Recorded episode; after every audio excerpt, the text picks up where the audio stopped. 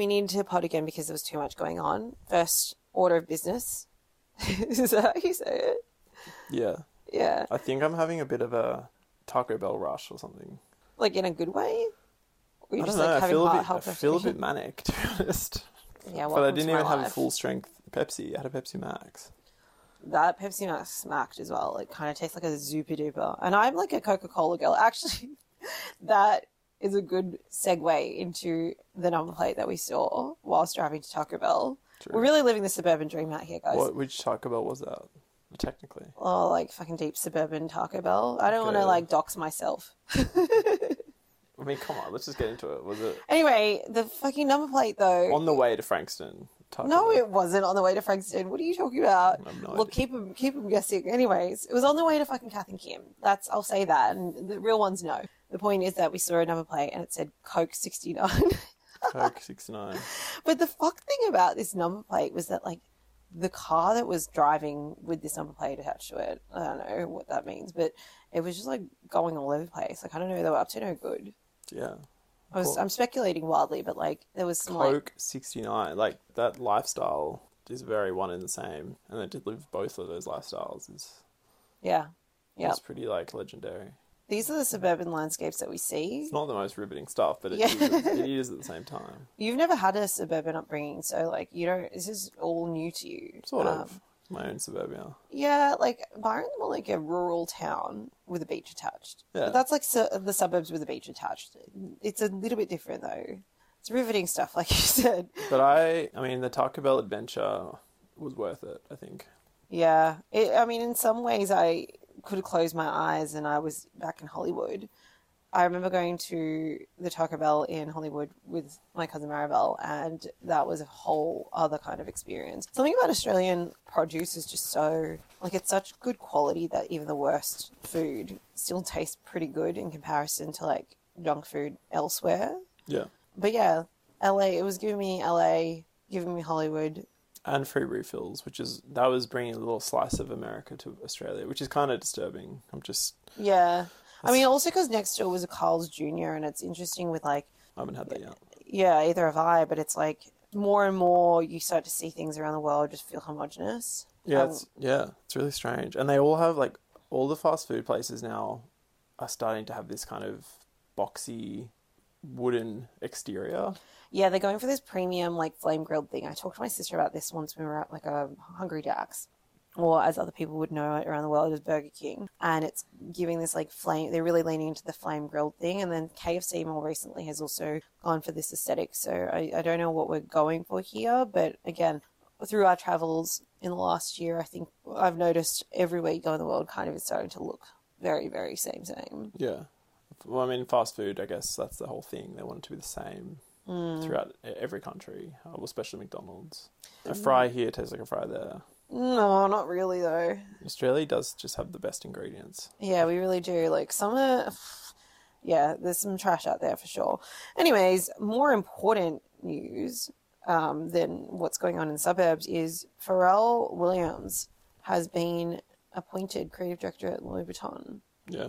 Kind of finally filling the role, and not that it's possible to fill the role, but picking up where Virgil Abloh left off, RIP. I think this is a really good move from Louis Vuitton.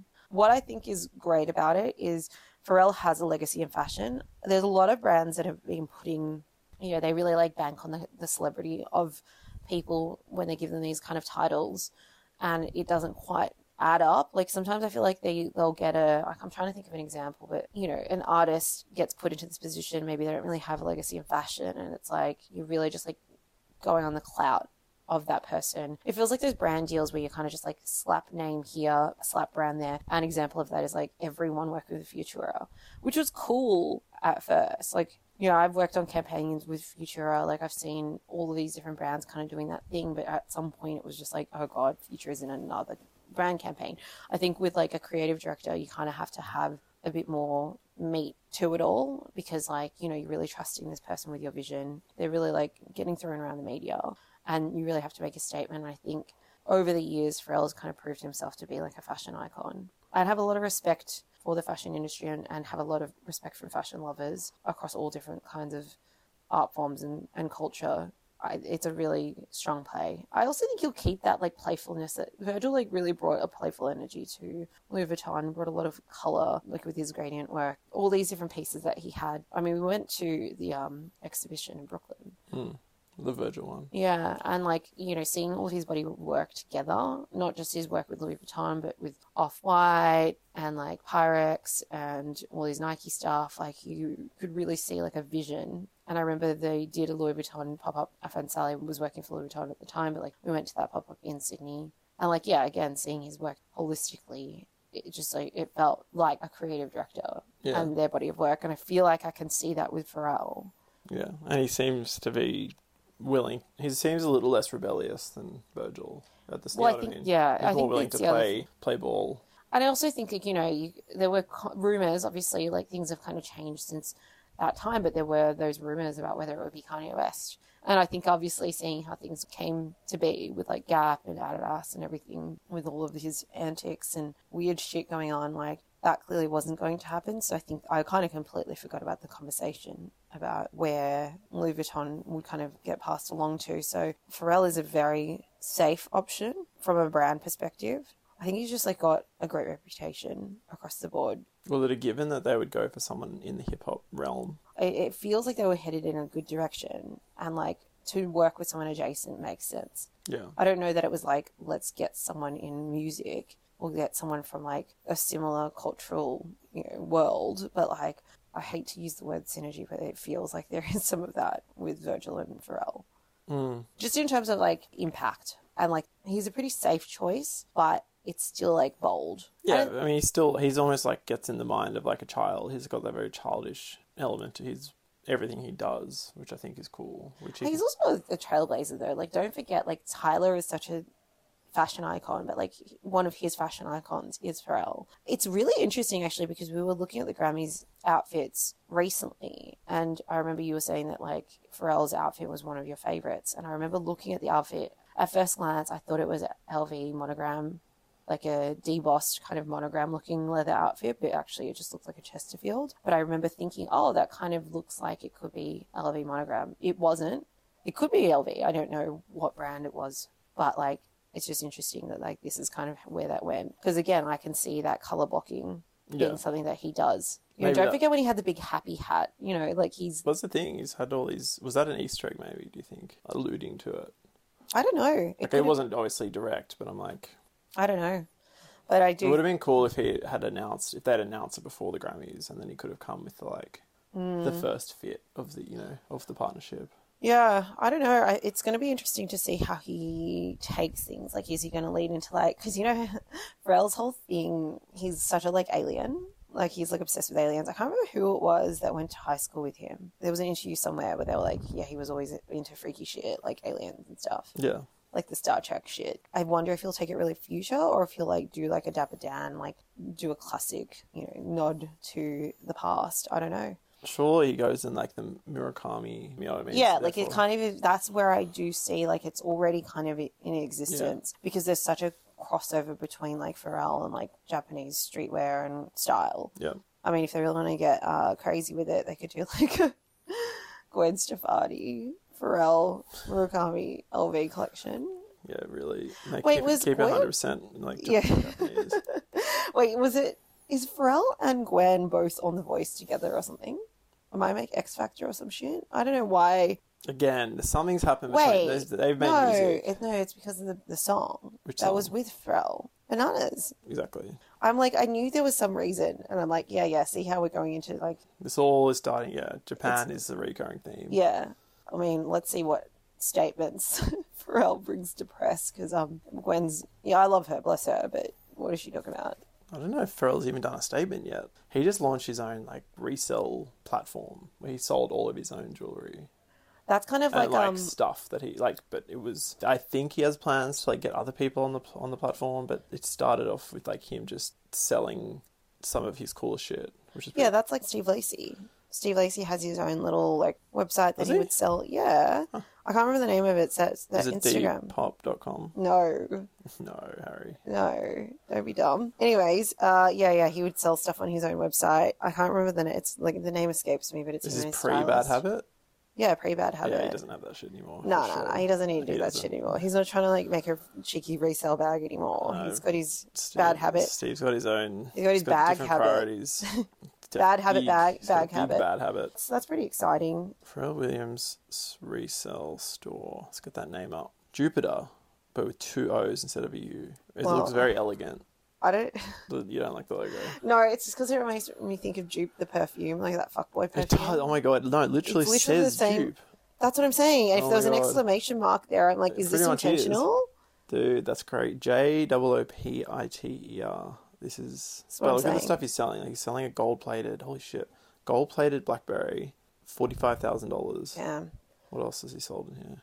Yeah, buy yourself something nice post-Valentine's Day. Looking for the most expensive piece. Oh, shit.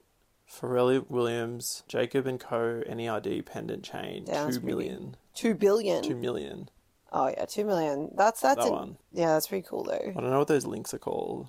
They look like Nutrigrain. Yeah, little Nutrigrain links. What else? That's the most expensive thing I've seen so far. Yeah, that's pretty wild. He's got... I feel like Tyler should just buy that right now. He probably did.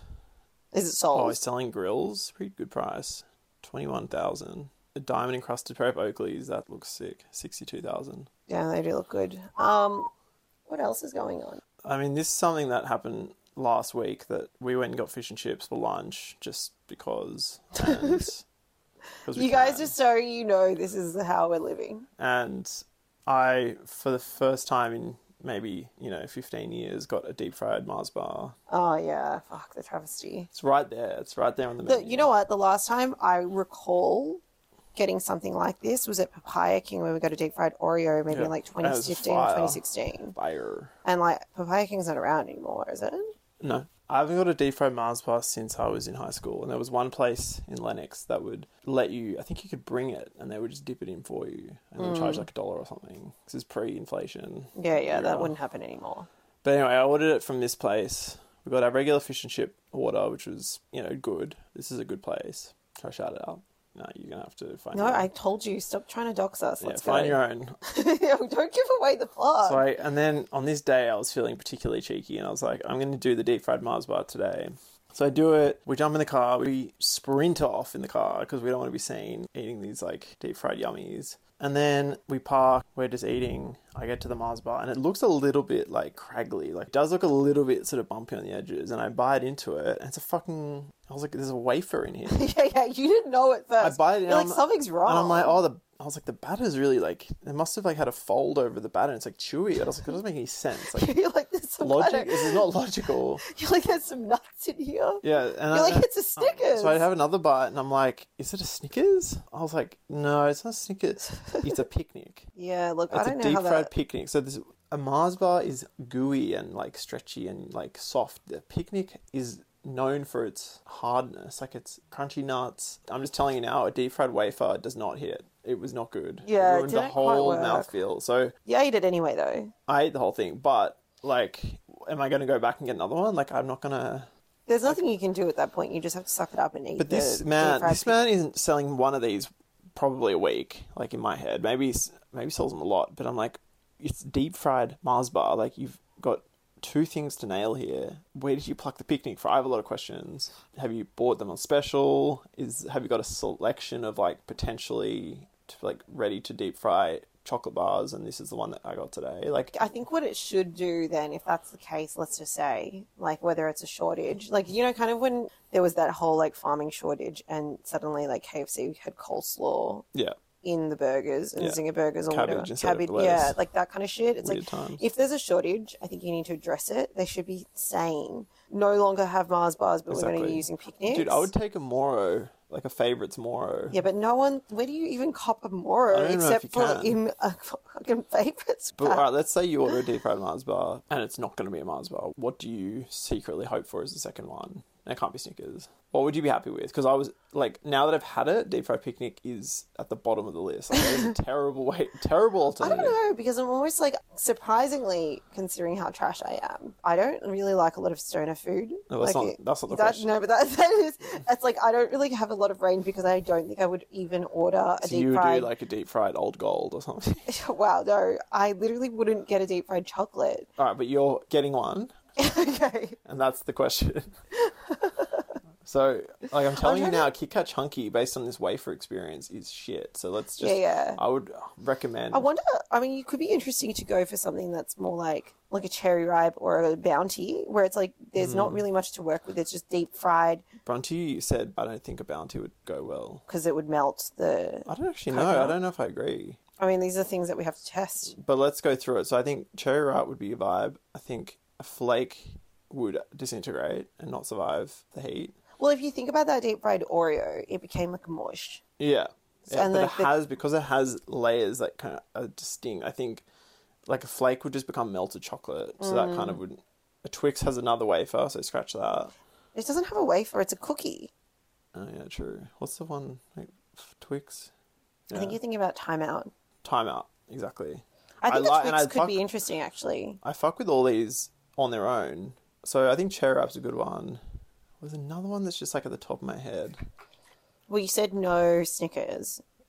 Mars bar. You see, now I'm starting to realise that the reason that it's a deep fried Mars bar is because nothing else really makes sense in the deep fried format. And what about like a Turkish delight? That would be good. I feel like that could be interesting. That'd be like gooey. A bit of ice cream. Yeah. I reckon a Turkish delight. You know the ones, if we're talking Cadbury favourites boxes. Tim Tam. Yeah. Deep fried Tim Tam. That would be similar to the Oreo. Do you think I should go back and bring my own bar and say, can you just do this for me? This guy doesn't... He's got one AirPod in. Like, this guy's not doing you any favours. He didn't even address the fact that it was a picnic. What do you think he was listening to? I'm not actually sure. Like, it could be classical music or it could be, like, conspiracy theory. Yeah, like Hustle Bro podcast. Like, he's like... he looks like a uni student. Just this is his parents' store and he's just like... Are you serious? No, that's his store. No, it looks like the brother of the girl who works there. No, that's her dad. No, it's not. That's like her older brother. No way, bro. This guy is like 45 years old and she's like 16. What? This guy's like 19. No, he's not. Wow. All right. This is not what we're here to debate. Anyway, Tim Tam, that's kind of it. Cherry Ripe, I guess. Turkish delight, I guess. But I think I might have to go back.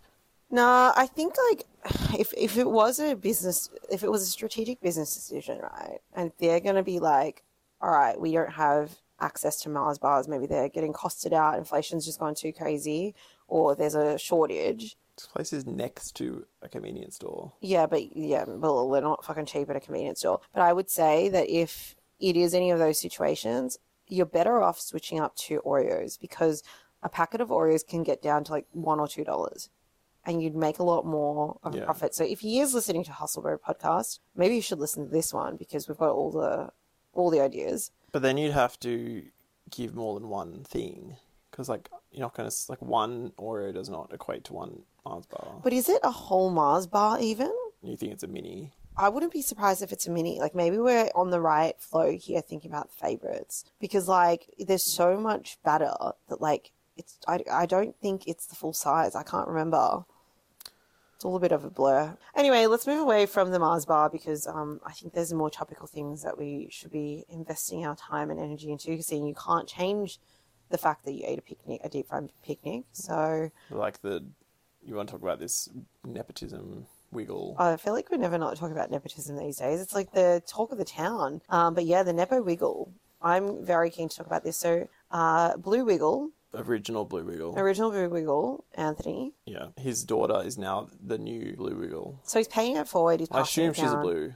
Yeah, no, that was the whole... She wouldn't be like another colour. No, it's like she's... They should have made her baby blue. You know that could have been cute. But, like, I think that the merch already exists. They've already probably got patents on, like, those colour swatches. And you don't want to have to... Think about the merchandise, right? Like, if you have a blue skivvy, you're going to want to keep that skivvy blue. Yeah. And you know what I mean? Like, you're not trying to, like, completely change and reinvent the wheel. They've already got the familiarity. Who are we talking to? Oh, I was speaking to someone yesterday, and they said that someone they know used to date one of the old new Wiggles. Like, one of the new Wiggles who's now retired from the thing. Which Wiggle? The drummer one? The yellow one? I think he dated Emma the Wiggle. Yeah, her. Yeah, so, but the person that this person was talking to used to date the guy. Which one? There was two Wiggles who got together in the... Oh, there's Emma and then there's the dude that she was dating. Yeah, so that dude used to date... Purple dude? He replaced Jeff, I think. I don't know if he was purple. Maybe he must have been. But yeah, he dated... Someone else that my friend was talking about. But yeah, I think also like the way that they would have press released this, like, I just can't. This is literally the Maude Apatow of the Wiggles now. Like, you can't just. She is actually, like, it's almost like Anthony was the Wiggle, right? Because I reckon the most talked about Wiggles has always been Anthony, because back in the day he was like Cleo Bachelor of the Year or some shit. Like, he was the mum's favourite. He's got that little grill. He was like the little hottie Wiggle back in the day. Yeah. And then the other most talked about one was Murray, because everyone would see him around Newtown. Yeah, and he's not really hot. He's just, like, cool. He's a cool dude. Yeah, no, he wasn't. Like, there was Bachelor of the Year for the Mummies, and then Murray was the man of the peoples. Yeah, and that still around. Everyone sees him. So. And that's the thing. So I think that was always the talking point. And then everyone else was kind of like, can't remember the other dude's name, and Jeff, like, got replaced already. So, you know, that's kind of where it's at with the Wiggles. I think they've had a lot of different Wiggles come through now, and it's almost like it's starting to get to that point where, like, you know how every year, like, radio stations, such as when I was a student radio person at CN, and, like, you'd get, like, 1 year hosting, and then you'd have to pay it forward. I remember at uni as well, like, they'd have an editorial team for, like, student media, and then, like, every year the team would change over. That's the vibe now. It's like they've changed the Wiggles so many times after not changing them at all for so long. Yeah, it's like the Triple J radio hosts. Yeah. Like, they used to be there for, like, 10 years. Now they probably, the lifespan, I mean, this kind of goes into the modern young worker. Instead of having that 20-year job, you're just circulating through jobs now, which is not a bad thing. I think their average, like, time span is like 2 years, and it may be even less now. It'd be pretty interesting to see how far they take this new way of working. Like, soon they're going to have a remote working Wiggle. They can probably, like, zoom them in onto the screen. Like, that'd be pretty interesting. Well, I'm surprised they don't outsource the Wiggles to just different country. Like, just get packs of Wiggles, you know, like, kind of like a, what do you call it? What's that thing? Like a flash mob type approach, you know what I mean? Like imagine... Like a you want them to franchise the Wiggles. Yeah, that'd be great. Like, franchise the Wiggles. They get the royalties off the songs because they're, like, classics. Like, you don't have to travel. It's good for the environment, which we all, like, think about the kids, right? Yeah, true. And then you have, like, French Wiggles, Irish Wiggles. Funny. Like, imagine, like, a Cockney, like, English Wiggle, like, I won't do the accent, but you can get what I'm saying. You know, I wouldn't, it's kind of like Macca's, right? So you think about McDonald's, and you think about, like, you know, at different places in the world, they have different product McDonald's that you can sit with, and, like, you know, the one in, like, Bali or whatever has, like, doing prayer hands, and, like, there's all these different ones that are, like, different. That would be the risk they would take. They would start mutating into their own sort of, they would start bringing in some weird, like, you know, good. Cultural nuance is what I will call it, and tradition. But it's when it doesn't quite make sense with the original recipe. It's sort of like, oh, it's like I think meal. It wouldn't, the thing that probably wouldn't always work is, like, some things, like, let's say lyrics may not translate really well in other languages. Like, if you think, I don't know what, it could be offensive in another culture to be like fruit salad, yummy, yummy in their language. Yeah. Could be taken the wrong way. But I do agree. Like in England, it would be like sausage and black pudding, yummy, yummy or something. But, you know, this is the thing. It's like, it'd be interesting to see. These are great ideas, and we should be getting a consultancy fee, actually. So if any of the Wiggles team is listening, you want to get, I think the Wiggles, throw some ideas around. I actually recently got to, like, work on a Wiggles event. So that was pretty funny. Yeah, you did see behind the scenes. I got employed to work on the setup of the Wiggles at the Rod Laver Arena, and pre-tennis, the court wasn't down yet. And I saw how they make it. I saw how they make the sausage, and it was weird. Like, I saw Dorothy's, like, whoa. I'm sorry, like... block. Like, don't let your kids listen to this. I saw the Dorothy the dinosaur outfit just, like, hanging there, like, in a box. And then I saw the car, like, the car rocked up. Oh, really? The big red car. Was it driving? It was strapped. It was kind of like, you know, when someone, like, breaks, you know, in the movies where they, like, break all their bones and they've got to wear that, like, neck. Yeah, yeah. Or, like, the halo. Yeah. It sort of, like, had that type of frame around it, and it kind of got, like, rolled in a box, like an open box. Casket. Like an open casket. But you got to see it. Oh, how many different skivvies were... turtlenecks? It was less skivvies and more like I saw, like, the pirate outfit. It was the ones that have a lot of flair, like, you really had to, they sort of popped out of the box. And then I was kind of part of the rigging team, but not in a heavy way, but this guy, kind of like this pretty, like, cocky, like, suave dude was just, like, you know, fucking around, but like really good at doing lights, and sort of clearly everyone's like favorite. He's just like bantering with everyone. And anyway, they're like, so what was it like? He's like, oh, what, like me being on Big Brother? And they're like, yeah, what was it like? What was it like? He's like, so this dude, like coincidence that this dude, this like hot rigging guy, like he spent, I think he's already done 3 months on the new Big Brother. So they're actually elongating the Australian Big Brother to 3 months again. So that's a little on the ground spoiler that like I could probably like send this to like Who Weekly or Daily Mail. Yeah, they'd probably publish it. But he was like, they were like, they're like, oh, why? What happened? What happened? And they're like, he's like, yeah, you know, like they made me the villain and I just like leaned into it and just told this girl that I love her and then like voted her out the next night. So watch out. I know exactly what he looks like, and if you want to know, I'll just say he's got tats and really shiny teeth. All right, look out for the shiny teeth and the tats. Yeah, and very cocky dude.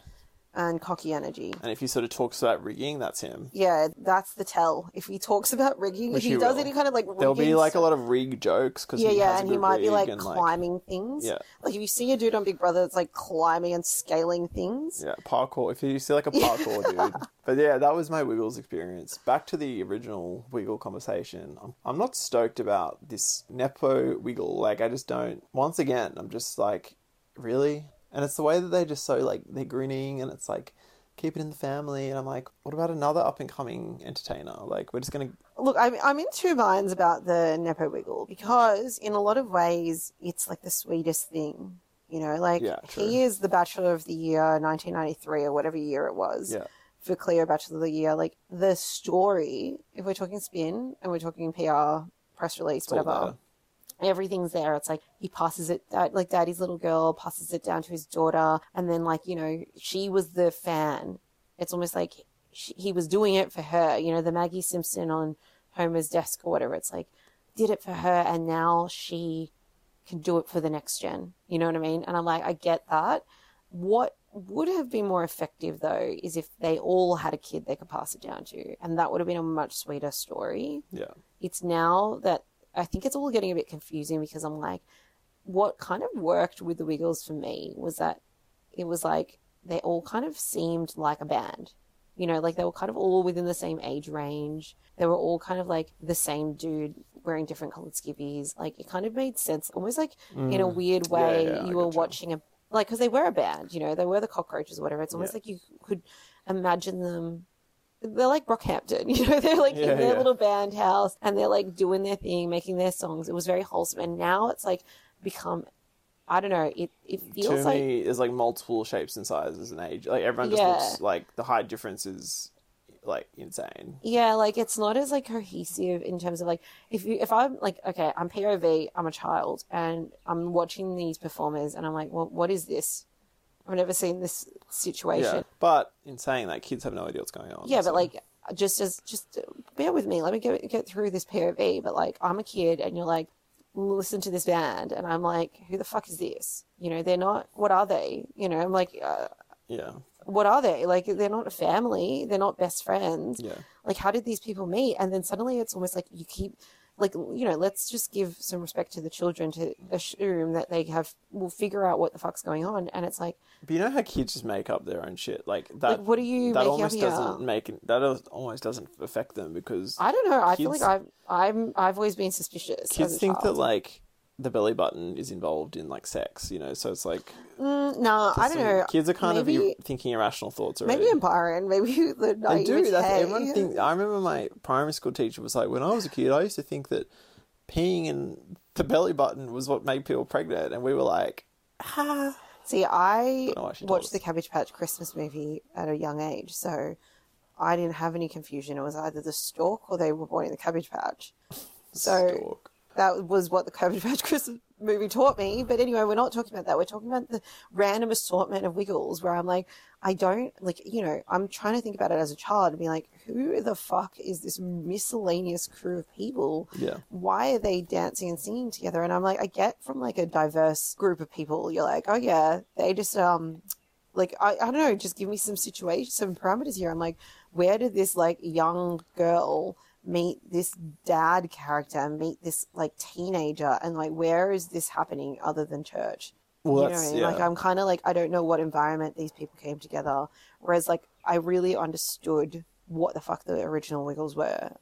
It made sense on the most basic level. But then again, I guess if you're like, who the fuck is that dinosaur and that pirate and what's going on with that car? Like, I guess nothing makes sense. That's it. Nothing makes sense. But you know, there's also... the weirdest part is that they are just four dudes. So it probably makes more sense that they're a mix of like women and old and young and like, you know, it's like, yeah. Once you're starting out, once there's dinosaurs and pirates in the mix, you kind of go, why are there four dudes over there? Like, what do they have to?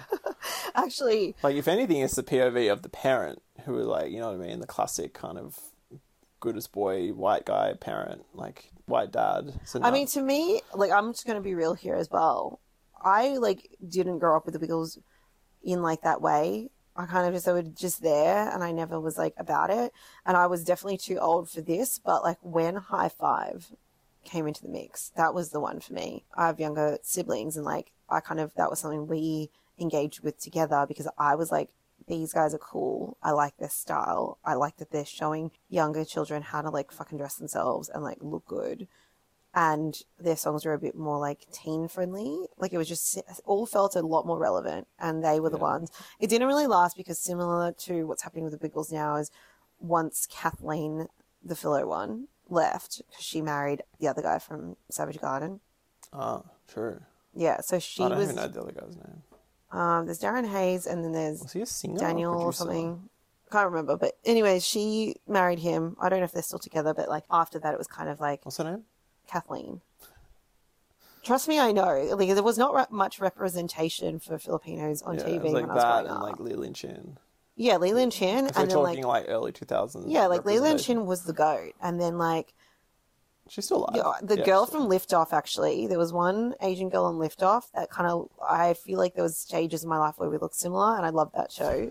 So there was her. You know, I was really slim pickings back in the day. Lily Chin was the wildest looking. Like the hair was just like this kind of... She's a style icon. Her glasses game. Damn, they don't... Like, we need another Lee Lin Chin. There is that woman on ABC. Oh, man, yeah, she's cool. Fresh. The Bond villain. Yeah, she's cool looking. Yeah, she looks like an 80s Bond villain. Love her. But anyways, yeah, Nepo Baby. I think I'm like here for it. It doesn't quite... It doesn't quite make sense because they didn't all do it. But like, I think there's a good story there and she seems genuine about it. And also like, fair enough. I'm thinking about him and I'm like, yeah, keep it in the fan. Like that, they make a lot of money. Yeah, look, you can't not love the story. It's just that... It's very wholesome. You know, it's just another example of it where you're like, well. Yeah, like I guess in a lot of ways the Blue Wiggle, like Anthony Wiggle and his daughter are Judd Apatow and Maude Apatow of Australia. That's what we're calling it. Big facts. It is what it is, and we are living in a world where we are now post-Wiggles. Are we now into like Wiggles Jr.? Like is everyone... How many more of the original crew need to go till it's a fresh start? I don't think they're planning to leave. It's like there's no... It's only going to end when they die, you know what I mean? Or like fully retire. Cause yeah, but like how many till there's a full new generation? There would be enough now. It's just that, to be honest, I think they can even... No, I mean like how many are still left from the original gang in the Wiggles? Also, I mean, it's like I think... They kind of like come and go, like I think sometimes all of them, and then like when they won the Hottest 100, they conveniently... Oh, yeah, okay, so they kind of just never actually retired. No, so I mean, like they come and go, kind of like, I think this is the genius of it, they get to choose. They get to like slide on in when they want that Hottest 100 win, which is cursed. Just what about that Falls performance? I can't remember who actually and then it's like they get booked as like the OG Wiggles, so then they come in when they... It sounds like when they get the fat bag, they just come sailing in again. To be honest, that's what brings the numbers. It's making me question what I really know. Jeff wakes the fuck up and he goes, how much? Well, this is the crazy thing, right? It's like they've always been there and you've always known them, but what do you actually know about your neighbours? You know what I mean? Like, it's one of those situations where I'm like, do I even know anything about the Wiggles world? No, you're not meant to. Like, you know. Because wasn't there like some other sinister shit? It was either Humphrey B. Bear or like, it was like Fat Cat or something. And there was like this whole... That sounds sus. There was that thing in Adelaide or South Australia or something where there was like, it was actually some children's performer. I don't know which one. I can't remember if it was Fat Cat. It wasn't Humphrey B. Bear, but anyways, it was all like some big sham with like having guns and all kinds of like crazy drugs. I like Bear in the Big Blue House. You have said that recently. He's so cool. About it. I love that show. And I used to love, going back to what you were saying about High Five, is The Shack. which I don't think you ever saw. But I don't think I know that one. Shout out Nitro, shout out Picasso. See, I had a few shows that I was really into. You know, weirdly, I actually was really into Bananas in Pajamas. I thought that was a really cool concept. Yeah, like I just love those teddy bears, and like they also had really good style. There was a show, I've mentioned it just before, Lift Off, with his doll EC. Like that show was really fucking sick. Actually, it was on. I think it was on ABC. But that show was really cool with the rats. Oh man, Ferals. That show was amazing. I really loved Radis and Modigliana. Actually, Mixie the Bunny and then Derek the Dog. Yeah, that was an amazing show. I actually bring back a lot of these Muppet style shows.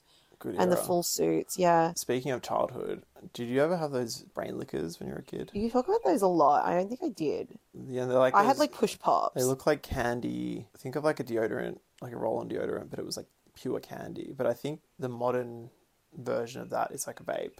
Mm. That's like the adult version of those like brain lickers. Now we're just... Like everlasting gobstopper vibes. Yeah, now we're just inhaling. Oh my God. Yeah, that's kind of what a vape is. It's like an everlasting gobstopper. Except it doesn't last forever. But you think they do. When you're in the middle of a good vape, like when it's halfway through its life, you're sort of like, this is never going to end. I feel like it's a bit more like a push pop or a brain licker. I think we did talk about this the other day, but I'm like another... This is 1 week. 1 and a bit weeks anniversary of being off the vape. Yeah, so a new thing is I bought a non-nicotine vape to just kind of get through the cravings because I found myself eating a lot more candy, and then I went to the dentist and I was like, oh fuck. So I've got this non-nicotine vape, and to be honest, it's smacking. It hits like just as well. I always knew that it wasn't about the nicotine for me. It was just about the sweetie. But I would say vape adjacent is actually kombucha. Yeah, like kombucha is like the...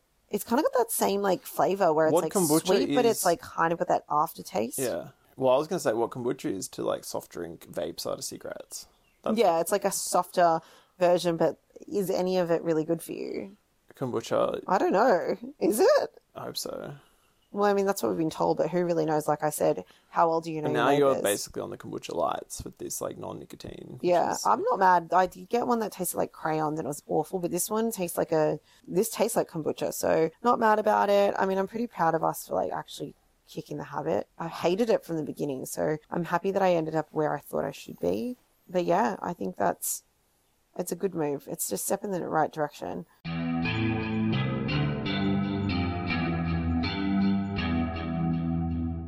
The other big thing that I've been seeing in the last day or so is Emrata. Oh, God. Emrata and Eric Andre, like confirmed fucking... Yeah. Confirmed eggplant. Yeah. Emoji, literally. Mm-hmm. They posted that. Yeah. I think. Or maybe he posted... There was some kind of emoji over his dong in the photo. How do you feel about that? Not just... Because we knew about this relationship, but now it's like... She's, like, got her full butt out in the pic, and it's like posted on the feed. Yeah. And it's a pretty hot couple, but but this is the thing. It's also like, what? But you know what it is? It's like, that is, I can't remember where I saw it. It was somewhere on Twitter or Reddit or wherever, but it was like, no, this is exactly what real life is like. Do you know what I mean? Like, it's always the hot girl with a funny guy. That's the real trope. It's like, that's why when people are like, oh my God, I don't understand this Pete Davidson thing. I'm like, hello, yes, you do. This is how it really is. Like, I think there's a difference between, you know, hooking up with someone hot and then, like, wifing them or, like, cuffing them or whatever. I think it's, like, you're going to have a happier life with the funny dude than you are with the mimbo. Have you seen the photo? I've seen the photo. Here, I'll let you do a proper zoom in. Like, she's got the full perky butt going. Oh, no, I've seen this photo. Don't worry. It's a heart with the sparkle on it. Is this her feed? His feet, I think. But you know what's not surprising about this is he was with Rosario Dawson before. Like, yeah. Rosario Dawson is also up there. Like, she might not be Emrata levels of, like, thirst, but, like, she is, like, a catch. Like, Rosario Dawson is, like, goals for a lot of... So you're saying he knows what he's doing. Like, you know, he knows how to do it, you know? Well, he dated her. Yeah. It wasn't like he just hooked up with her once and it was in the tabloids. Like, he was like, they were a thing. Like, she was out here being like, this is my man's. And I reckon he's probably a good catch, you know what I mean? And also, like, this is the thing. It's not just Pete Davidson, guys. It's like, it's all over.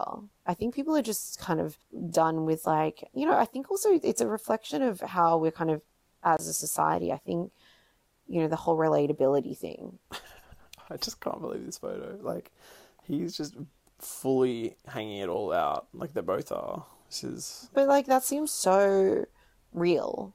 This is like it does. That's the thing. It does seem very real. Like you don't do that unless you're perfectly comfortable to just go for it. Yeah, they look like they're having fun. But he's like got that is like the biggest. Like this is like one of the biggest photos someone could post on Instagram. Yeah. Like you're naked with Emrata. Like that's like shut down the internet. I'm sorry, but like you know who's the inverse couple? Well, they're obviously not a couple, but like.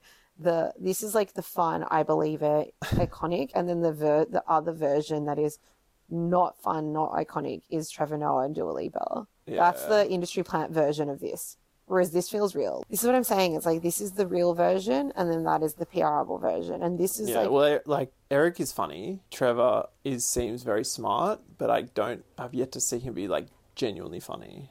I feel like he's got a really interesting story and he's very clever. Like you said, like I would put him more in the world of like a John Oliver, or I'd put him in the world of like a Hassan Minaj. Like I don't think Eric Andre is like chaotic. Yeah. He is chaotic funny. He's closer to a Pete Davidson. Trevor seems a bit too wise. It's almost like when you're so smart and like well articulated that how do you be funny in that? I don't know that I even think of him as a comedian or like a cultural commentator. But he quit The Daily Show to do more stand-up. Like maybe that's what it is. Maybe he's been neutered and he's like needs to get that freshness back. I could see that. But he's pretty attractive. No, he is attractive. It's not really the question. But Dua and Emrata probably top 5 hottest girls in the world. Yeah, like they're very beautiful, and I think like top 10. Yeah. But Dua, you know, like thinking about that podcast episode, like Dua is like so pristine, like she's so gated in terms of much like the Wiggles and this whole conversation about do you know your neighbors? Like how well do we know Dua Lipa? She really gives you nothing. Yeah, like it's kind of almost like Kendall Jenner levels of like what even are you? Like I can't tell if Dua is holding something back for the sake of like. You know when like celebrities don't give you everything, or if that's just her truest self, like she's just like kind of this pristine kind of human who does like everything, like podcasts, cooking, she's magazine, human rights activist, literally playing 1,000 shows a year. Like she gives me like pageant daughter energy of just like kind of just like the school captain, but also like cheerleader, but also a role, you know, like she's a role model. She is missing acting from the resume. It could happen though. I feel like she could literally be Superwoman. Like she has that whole stature. Yeah. If she was a good actor. I could imagine. I mean, you have to be like, it can't be that hard to like, oh, you know, I guess it could, but like, I think it's definitely on the roadmap. Speaking of singers, actually, isn't her sister kind of getting into acting, or is it modeling? No, we don't need to. She's like in a weird little short movie, and it's not good.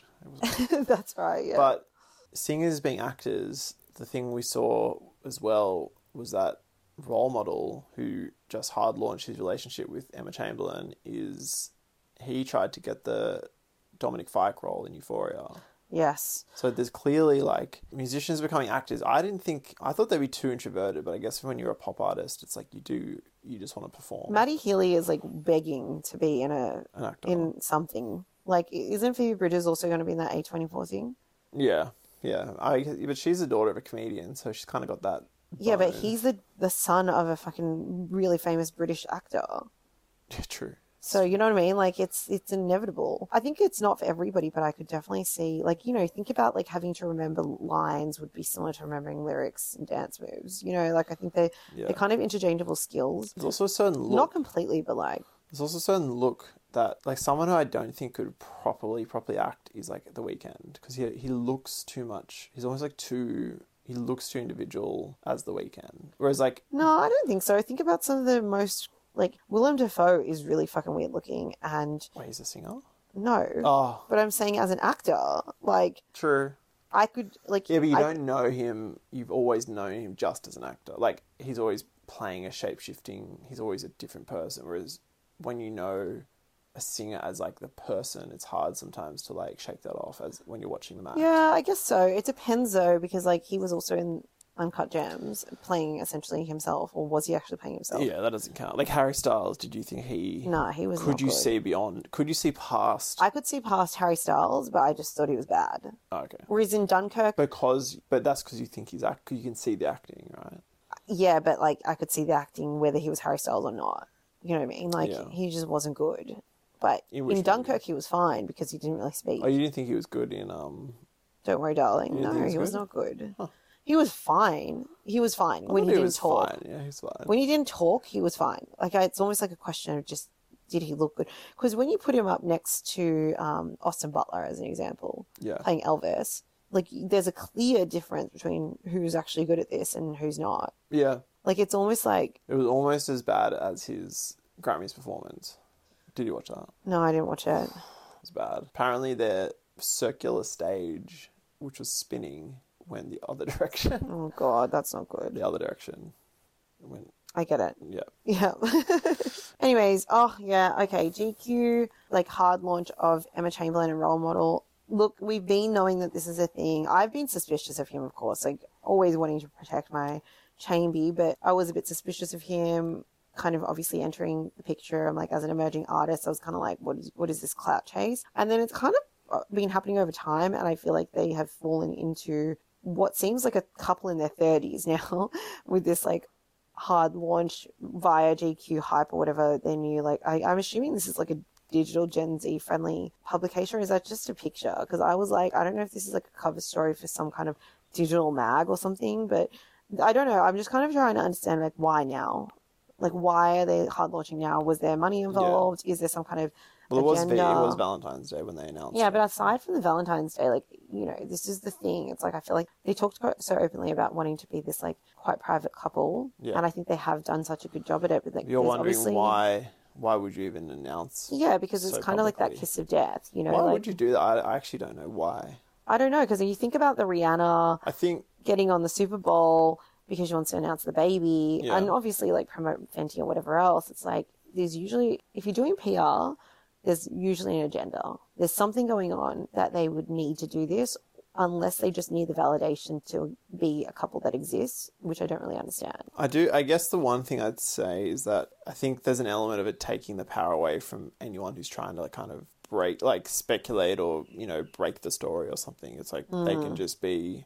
It's almost like once you've announced, I've noticed when like politicians or even like celebrities will do this, they just, even the Emrata thing, it's like them just owning it themselves it means no one else can do anything about it. It's like, yeah, like if someone's going to be like, oh, heard you're dating, blah, blah, they're going to be like, yeah, dude, it's on the internet. Like, we know. Yeah, so I guess like, that makes sense. Kind of, I guess, takes away the anxiety of being sprung for some, you know what I mean? Like it's been a long time coming, but yeah, it is a bit of a kiss of death. Let's just not forget, like, very public couples sometimes. You think about Sweetie and Quavo, you think about Beverly Carlson and Jesse Rutherford. I mean, now he's with Billie Eilish, but like, I don't know, it can draw unnecessary attention unless that's what they're wanting, but I am questioning why now. Yeah. They're all booed up. Everyone's got a partner, apparently. Yeah, I don't know. I mean, I guess in this climate, maybe that's what people need. I don't really know what GQ hype. All they say is GQ hype.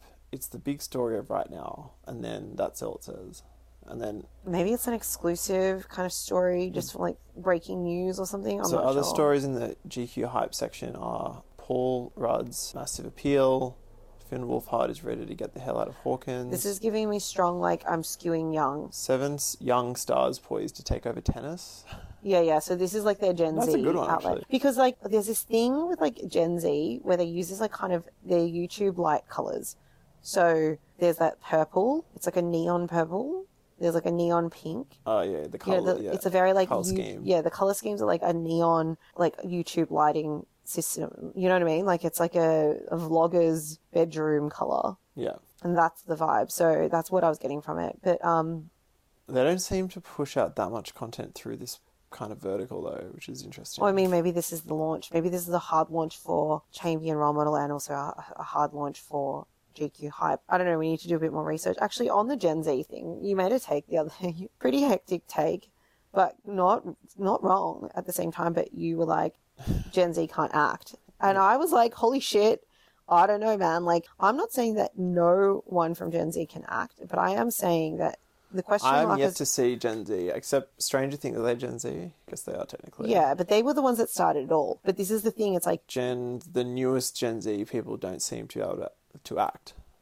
I feel like Stranger Things original series, first series of Stranger Things was like Netflix's first big like moment. Yeah. And then they also had like these young actors. And then it was almost like everyone saw that got excited by it and then I tried to replicate it so many times. Yeah. And, you know, like, let's not lie, it's not just Gen Z, because I would say generations before, when you think about Disney Channel and you think about Nickelodeon and all that shit, child actors have always been kind of bad at acting because they're children. Right. But they get better over time. I mean, so, the kids in The Sopranos, they're good actors. I haven't questioned their acting once. But this is the thing, it's like, it's hard to tell because I'm like, how are people getting their training? Not that it just is about going to school or getting formal training, but, like, it's more about the repetition. So, like, if you're acting a lot, I assume you would get good at it. Yeah. I reckon the modern, like, complex and issue is that you're probably being plucked. Like, you're being plucked from maybe something you're doing already, and then you're not having to go through that rigorous kind of, yes, well, like that no. Like, this is like audition process type thing. They're plucking you from social media. As an example, we just talked about this with Role Model trying to go for that Dominic Fike role in Euphoria. And Euphoria did so much of their, like, casting from Instagram.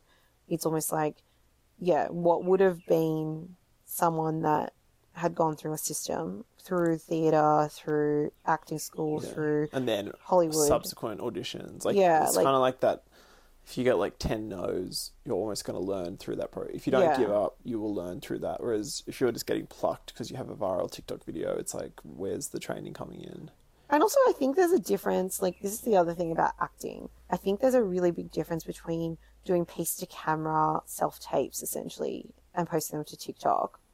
You know what I mean? Like, versus getting in front of a fucking crew of, like, 20 people with cameras on you, engaging with other actors. Like, it's a whole skill set. And I just think maybe that's got something to do with it. But I'm not saying, I don't think that necessarily it's... The statement is that Gen Z can't act, but I'm like... That is my statement. Yeah, okay, that is your statement.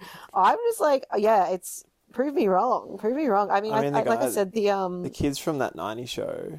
Oh, it's just so bad. So we watched them, and then we saw a Super Bowl ad, which is that's kind of a tough thing to, like, compare someone to. But there was proper acting happening in the Super Bowl ad by a bunch of kids. Like, how old are these kids? Probably 18, 17? I don't know that 16? You can call them kids if they're 18.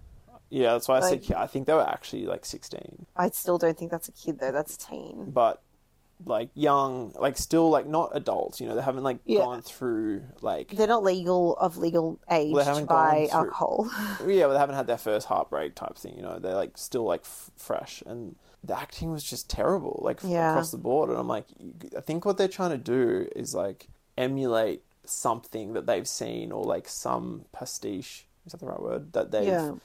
That they're taking cues from. Like, that 90s show literally have a blueprint of that 70s show, but it's like there's a fine line between being like Shaggy from Scooby-Doo and being Kelso. Like, he doesn't actually talk like that's what this guy in that 90s show is talking like, and it's like Kelso doesn't, like, Ashton Kutcher doesn't sound like that, but he does. I get why you think that, but he actually is charming, whereas fucking Shaggy from Scooby-Doo is a literal character, like a caricature. And you're now being like Scooby.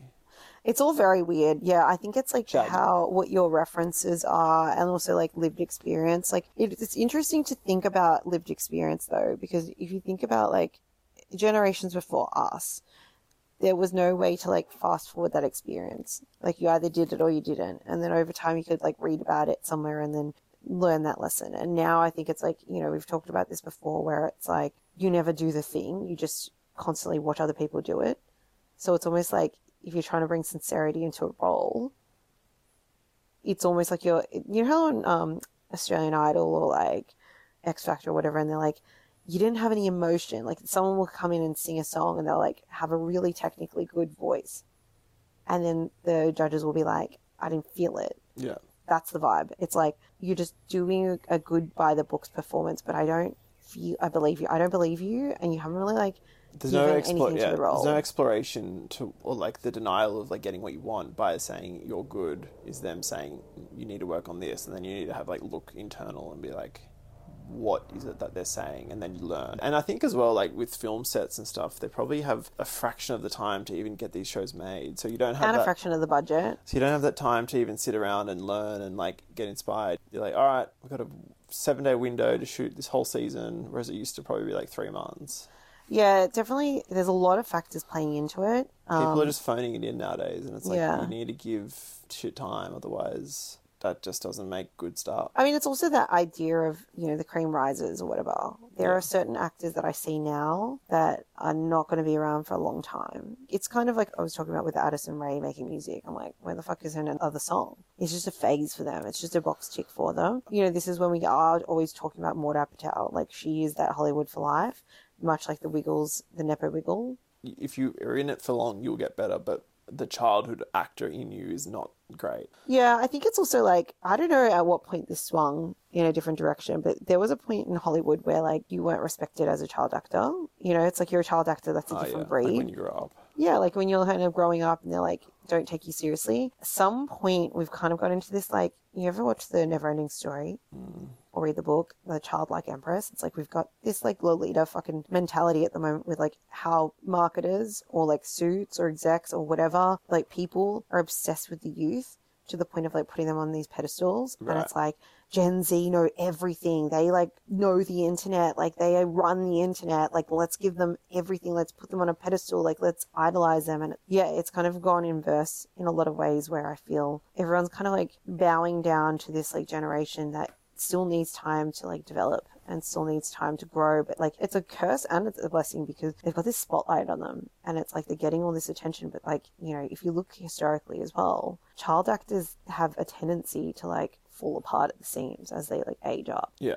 And, you know, I did watch this thing on The Take on YouTube about, like, the Disneyfication of, like, these young actors and, like, how damning it can be for people like the Miley Cyrus, the Britney Spears, Lindsay Lohan, like, all these kind of characters that, like, really just crumbled over time. I'm like, I can see this happening again because there is a big spotlight and expectation on these young actors that maybe just need a bit more time before they get fucking roasted. Like, we're doing it right now, you know, like, we're saying you can't act, and, like, that can be enough to, like, turn someone away from that forever. Yeah. But it's like there's no... It's not that young people can't act, it's just that the current crop, I don't think, are being dealt with by the right handlers. Like, the right adults aren't in the room to be like, instead of being an actor, let's turn you into an artist. You know, like, acting needs to be an art, not just, like, a function. Yeah, well, this is the thing. It's like when you actually, like, zoom out again, it's like you were saying about the budgets are smaller, the timelines are shorter. Yeah. There's no, like, care. The intent is just to get the data up. There's no duty of care for, like, these young actors that should be building towards a lifetime career. It's like they're even being treated almost like replaceable because there's so many that they could just go on a TikTok right now and replace you. Yeah. You know, I think it's all just very toxic. That's when you look at a Timothée Chalamet, you're like, that's probably why he's so revered, is that he's one of the standout young people who seems to be able to act, you know what I mean? And I don't even think I think one day he'll be, like, epic, but I haven't seen him be, like, epic yet. Do you know what I mean? Yeah, I haven't either. I mean, I will always, like, stand up for him. I don't like when people bully Timothée Chalamet because he seems so precious and just, like, sweet. No, I like him, but I think his red carpet fashion is just shocking. We can go. Who has got worse red carpet fashion, him or Harry Styles? Ooh, I don't know. It's almost like it was him, but Harry Styles has just been, like, taking big strides towards trying to... It's almost like a challenge for him that he wants to... Yeah. Like, you know, he wants to outdo Timothée Chalamet when it comes to bad style because he has not been hitting... Although he did look good at the Brits. Yeah. Like, he looked better. He looked fine. I think he could take a note out of Role Models book, actually. Like, wearing little vests and, like... He did try to do that for a little bit. Yeah, it's a mess. Yeah. I'm not saying, like, obviously... I can't afford these garments that Harry Styles is, like, plucking out. But if I was in his position, I would be dressing better. The thing is, he's got the world and I'd get a different stylist. Feet. Yeah, like, he's got everything going for him. Although sometimes his stylist, Harry, whatever his other name is, he's actually pretty good. But, like, I don't know what's been going on lately, or if maybe he has changed stylist, because there was the time where he was doing a really good job. Who? Harry Styles. Like, when he first started releasing music, solo music.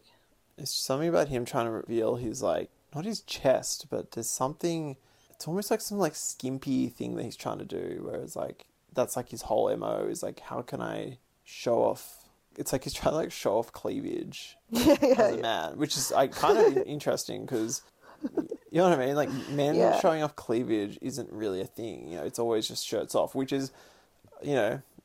I'm not really sure. That's some ultimate ally shit from him. If you're trying to, like, I mean, turn the stereotypes around. But he's definitely like, yeah, he's like wearing skirts and like. But like instead of wearing like here's an example. Instead of wearing a tight unitard, which like a leotard or whatever he's wearing, you can show off that physique with like a tank top.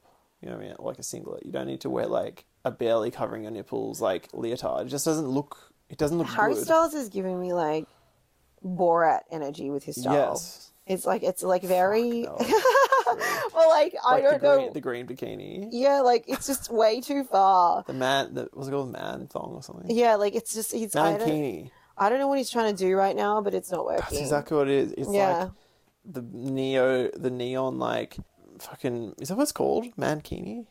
I can't remember. You know when it goes up from the groin and then it just the two little straps are covering the nipples, and that's what Harry's like constantly just covering his nipples and then showing off the rest, and I'm like, what is this? Like, I don't know, it's some kind of like mating ritual or something like instead of just the nipples, like maybe you could wear a full shirt and then open up the blouse a bit. That would be cool. What's weirder is that he's doing the mankini like Borat look, but then like chucking on a faux fur pink cropped coat or something on top. You know, it's like all so confusing. Yeah, and I don't fully understand, but like we were saying, I think. You know what? As I'm saying it, and as I'm imagining these most recent horrendous fits, I would even say that these most recent horrendous fits, Coachella onwards, because that was bad. Everything we wore at Coachella was awful, and I don't care what anyone has to say about it. None of those outfits were good. Really tragic looks. Everything after that has been like pretty terrible, and like I would say he's out terribled Timothée Chalamet, because I feel like Timothy, he's actually trying. He is actually trying, even though it's tragic. They're both I feel like butchering it, though. He like Timothy's whole like subverting the femme aesthetic, like him wearing almost like a dress or something. He's like, I'm seeing other people wear dresses in way better ways. Like someone was wearing a dress or like it was almost like a dress tuxedo thing at maybe the Golden Globes or something, and I was like, this looks really good.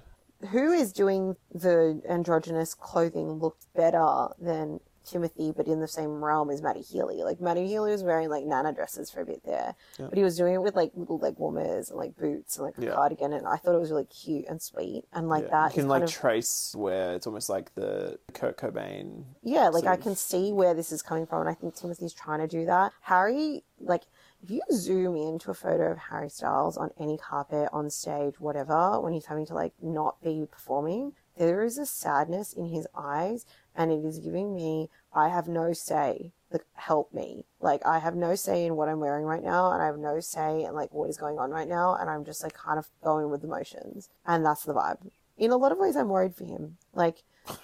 I mean, that's a bit much, but... You know, I mean, not in the way that, like, not a lot of people like me, when Maude's like this kind of way, but more like... Oh, God, I'm actually looking at his outfits now, and I'm like, oh, no.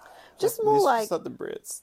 Come on. Yeah, like it's just a little bit lost and a little bit confused, and I'm just like a little bit worried about him. But you know, I don't doubt it's high like couture. Like I know it's like all fashion, and that's not what I'm saying. Yeah, no. If it can be fashion and it can look bad. Just because you're making a statement doesn't mean it looks good. I want these people to take risks, and I want them to subvert, you know, narratives and stuff. But I'm just looking at the Grammys fit again, and it's like it looks like they've gone to like Madame Tussauds, like the ABBA collection, and they've ripped out one of the like ABBA dresses, and then they've gone, all right, you can wear this now. Yeah, like I said, it's like giving me escaped trapeze artist.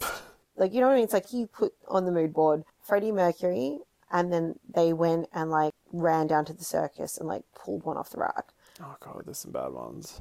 Yeah. Oh. Yeah, look, the pearl necklace thing, like, fair enough. It actually, like, took off.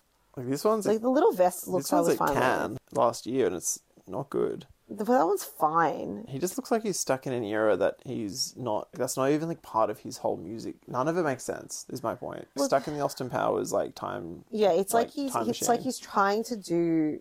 Mick Jagger, and he's looking like Austin Powers, and that's what's going on. And this is very similar to, like... kind of that thing we were saying about the Gen Z can't act thing. It's almost like he's not getting enough time to be creative. It's almost just like they've thrown things at him and he's just playing ball. Yeah. I think about sometimes with styling artists. Like I've had to do this in the past for shoots. A lot of the time I feel like artists are being pushed into looks based on what the mood board in like the team meeting is saying. Yeah. and like no one's ever really asked them, what do you like? You know what I mean? It's like, see, Lil Nas X completely pushes it. Yeah, but it's also because you can tell that so much of it is in his own heart and soul, you know? Like, yeah. That's why when Tyler does his looks... They're so good. And then everyone that tries to dress like Tyler just looks like a grandpa. You know what I mean? Yeah. Like, he adds a flair that, like, not everyone can pull off. Or you're trying to do it and it's like it just looks like you're trying to cosplay as Tyler. Full circle moment back to Pharrell. That's one thing that Pharrell does super well. It's like it doesn't look like Pharrell's trying to copy anyone. It just looks like Pharrell. It looks like he's got, you know, it's like all creativity and he's like sat there and thought about, you know, and you can get help. You can get stylists to help you and you can get lookbooks sent to you. But here's the thing that people don't understand about stylists. Stylists can't save you. Like, they're there to help guide you and they're there to help you find your style and, like, amplify the things you're already doing or that, like, you can't articulate. You've got the vision, but you don't know how to get the clothes or you don't know how to put those things together, but they can't solve it for you. And like I said, I've been in a lot of rooms like this. I've had to do this with artists where they don't have any idea and they're just like, you do it. And it's like, yeah, but you're not going to pull it off. That's the thing. It's like, you got to have the attitude to go with it. If I'm going to put you in this little pantsuit and you're, like, going to have a little hunchback and, like, feel like you're, like, melting and inverting because you don't feel confident in it and you look miserable, then you're not pulling it off. Yeah. I think that's what's going on with Harry Styles. Met Gala 2023. Let's see what he comes through with. That's well, maybe it'll be like a Pharrell curated Louis Vuitton look. That's Pharrell's moment. I think that's when he's going to pop out with the LV. Yeah, I hope so. I can't wait. Anyways, we'll speak to you soon.